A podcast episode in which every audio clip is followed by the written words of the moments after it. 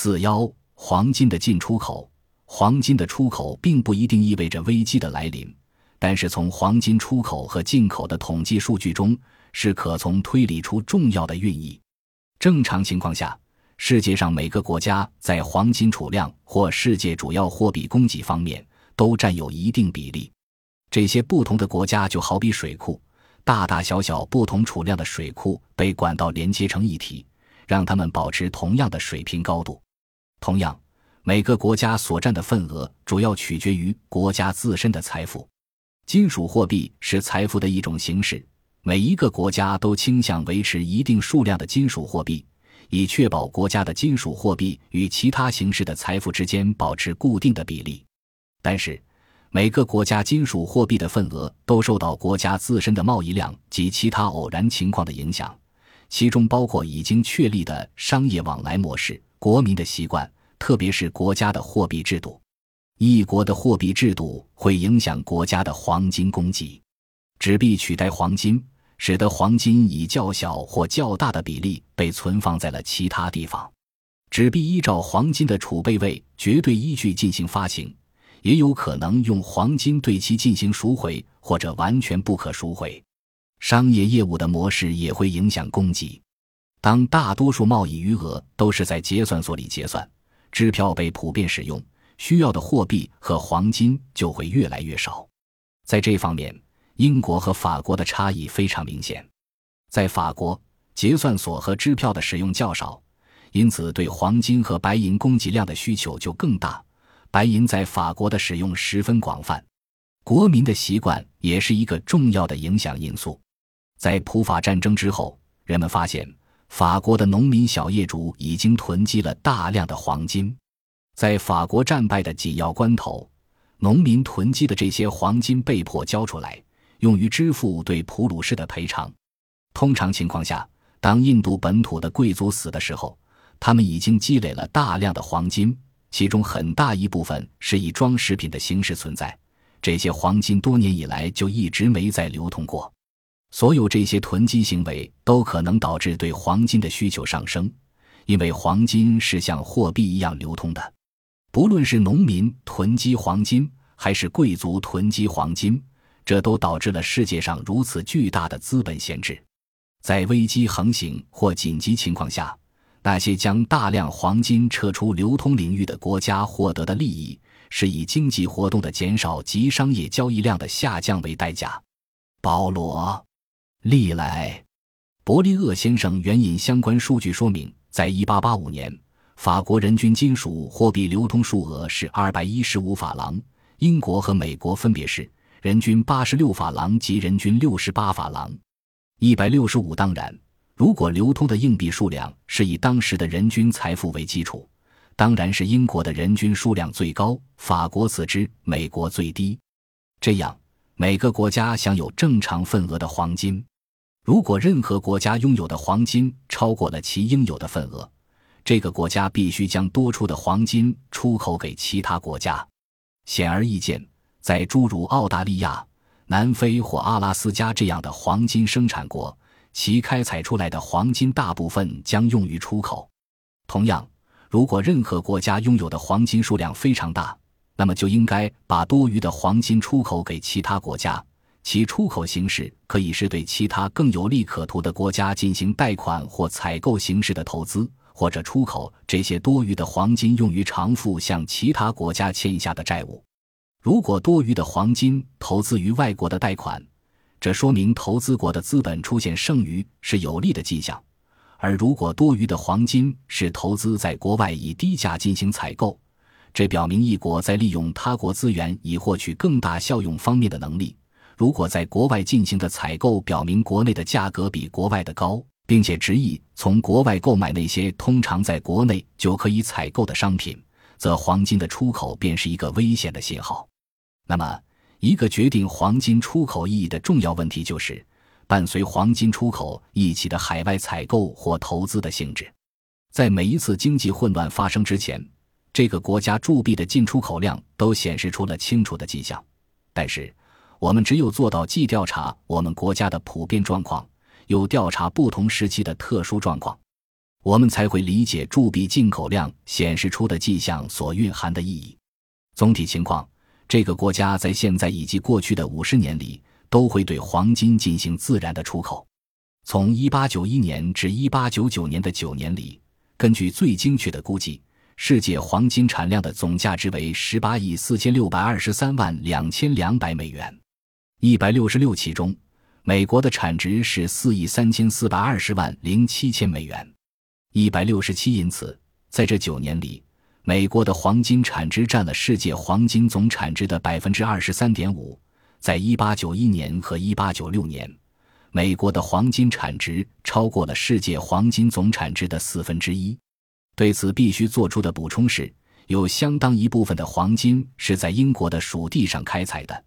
计算在了开采当地的黄金产量统计数据里。但这些黄金是由美国公民开采的，并且运回了美国国内。自然不用说，美国拥有的黄金比例如此高，几乎相当于黄金开采总量的四分之一。这远远超出了美国用于铸造金属货币或其他用途的正常黄金份额。自然而然，我们应该出口黄金，就像我们出口小麦或棉花一样。不同时期的状况，如果用心去发现，可以看出美国贵金属起伏波动的历史里，必定包含了一系列连续时期里发生的特殊情况。可以说，美国经历了五个显著不同的时期。一非生产时期，从1792年美国铸币局成立至加利福尼亚淘金热之前的一年，包括1847年。在这段时期，美国黄金开采的总价值不超过2500万美元，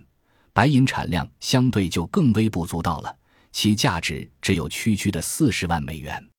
168在这56年间，自然而然，美国是一个贵金属进口国。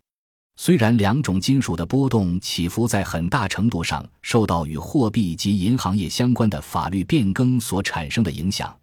但其总趋势仍是过度进口这两种贵金属。从1825年至1847年，美国黄金进口逆差额几近高达四千万美元；从1821年至1847年，美国白银进口逆差额甚至略微超过这一数额。因此，金银两种贵金属的逆差额总计大约高达八千万美元。对于美国社会在危机中以及危机之前一段时间里的总体趋势而言，一八三七年及之前的三年是一个明显的例外。一八三七年爆发了危机，并且在这之前的几年时间里，美国开始的一些烈疯狂的活动，我们本应该能找出当时美国过度出口铸币的证据，但实际的结果恰好相反。在那段时间里，美国每年都过度进口大量的黄金和白银。在那四年里，美国黄金和白银的进口价值总计高达三千六百一十万零五千两百五十六美元。这种特殊状况是由下列原因促成的：第一，美国在欧洲大规模举债，这使得铸币被大量转移到了美国；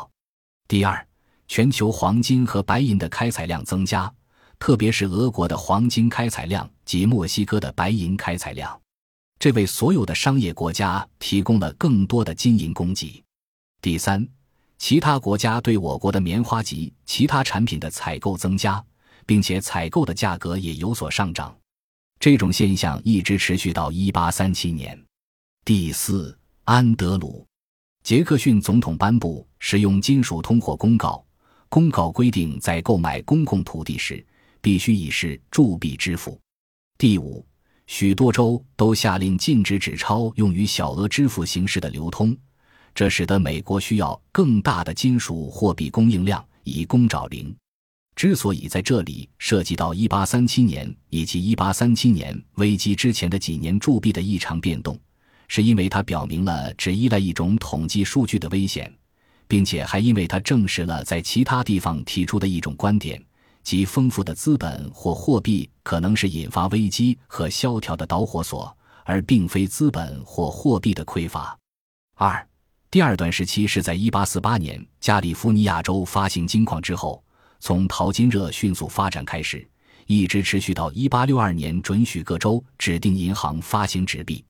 这一时期里，美国每年都出口大量黄金，除1849年及1861年6月30日外，这一年的市场上充斥着1860年获得丰收的农产品。在大量出口黄金的这些年里，美国的黄金总产值超过了七亿美元。这一时期，美国黄金总出口额的价值超过了四亿美元。美国自己保留了剩下的价值三亿美元的黄金产量，被保留下来的这部分可被视为在全球黄金供应量增加的情况下，美国在世界上占有的黄金份额。三由停止铸币支付引起的出口时期，这一时期包括从1862年至1877年的十五年时间。在这十五年里，除了用于支付关税及公共债务的利息之外，黄金仅仅被视作商品，因此被大量出口，其出口额的总价值超过六亿三千万美元。美国国内的黄金生产仍在继续，但在当时。美国的黄金出口量实际上就等于其全部的开采量。虽然一直到1879年1月1日才从大量出口的状况中完全恢复过来，但这一时期实际上在1877年就已经结束了。当时在为恢复做准备工作时，就已经重新开始了对黄金的进口。四开始于1877年，为期十一年的时期。如前所述。恢复的准备工作使得美国停止了黄金出口，取而代之的是从对1877年6月30日开始对黄金的进口，一直持续到1888年6月30日。这可以被视为是一个正常时期，因为在此期间，美国没有出现前一个时期纸币过量或纸币不可赎回的混乱局面，也没有出现下一时期将要发生的白银贬值。除了1884年和1886年之外。在这一时期的其他年份里，美国过度进口黄金，其进口总值大约在两亿两千万美元左右，并且这一时期美国开采的所有黄金都被保留在了国内。一八八零年和一八八一年，美国的黄金进口量非常大，一八八一年的进口值就高达九千七百四十六万六千一百二十七美元。紧接着，美国的黄金进口量在1882年下降至178万9174美元，随后又在1883年上升到了613万3261美元。但是在1884年，美国出口了价值125万0640美元的黄金。1882年，在黄金进出口比例方面出现的这一突然变化中，就蕴藏着当时又一次危机即将来临的明显迹象。五白银通货膨胀及对货币本位的不确定性时期，从1888年6月30日开始，一直持续到1896年财政年度结束。1888年之前的十年里，根据1878年2月通过的1878年布兰德埃勒森法案，美国每个月都必须将价值不少于二零零零零零零美元的银条铸成标准白银美元银币。但此举的效果似乎并不特别明显，这主要是因为与此同时，国家银行券被撤出了流通领域，这造成了在1882年至1888年期间，美国流通领域的货币减少了一亿零六百万美元，随即导致了货币供应匮乏。大概在1888年左右，标准白银美元银币的增加导致了美国货币过剩。人们对美国放弃金本位制度的担忧，造成大量证券被送回美国处置掉。这些证券本应当被其他国家持有的。在大量证券被其他国家送回美国的同时，美国国内也忧心忡忡。美国1890年的六月法案规定，每月必须购买450万盎司的白银，并且还因此发行货币凭证，这极大地增加了美国的货币量。并使得人们不再相信美国要永久性执行金本位制，人们普遍对可以随意用白银铸造货币的焦虑，更加剧了对美国要永久性执行金本位制的不信任。直到1893年秋天这一法案被废除时，人们才打消了这种不信任。这一时期，美国黄金出口量的价值高达三亿两千万美元，特别是在截止于1896年6月30日的那一年里。美国的黄金出口量尤为巨大。一八九六年七月，美国再次开始进口黄金，期间出现过一些波动，这一时期的黄金进口一直持续到一九零零年年底。一八九八年的黄金进口量尤为巨大。然而，如果不是美国出现了前所未有的繁荣局面，以及美国极力恢复先前失去的黄金份额的共同作用，美国最近几年不可能大量进口黄金。在回顾评论这些时期时，我们可以发现，1851年及随后年份里，美国黄金出口的原因是国内黄金的开采量很大。顺带再提一点，这样大规模的黄金开采刺激了投机行为，虽然同时也促进了合法企业的经营活动。但这也是导致1857年恐慌发生的因素之一。1862年6月30日之后，黄金的大量出口是因为美国放弃了铸币基础。这种情况一直在持续到1877年6月30日，并且由于南北战争的庞大开支、奢侈花销，以及美国在战后那些年里大规模的发展，使得美国黄金的出口更为必要。美国从1877年6月30日开始的黄金进口，填补了因缺乏黄金而造成的货币匮乏。从这一时期开始的四年里，异常大规模的商品出口使得黄金的进口量增加。1878年2月通过的1878年布兰德埃勒森法案，大大增加了美国的白银货币，再次促使黄金开始出口。随后，1890年又通过了六月法案，这两部法案都使得公众对货币本位产生了怀疑。美国社会中各种作为货币进行流通的工具泛滥，这使得人们倾向于把那些质量更好的货币送到国外，把质量不好的留在国内。在1861、1880、1881和1898这四个财政年度里。美国出现的进口过量可以被视为表明美国繁荣局面的一个十分重要的迹象。这四年中的每一年都见证了现在欧洲的粮食供应不足。一八九八年还显示出国外对美国产品需求量的极大增加所产生的影响。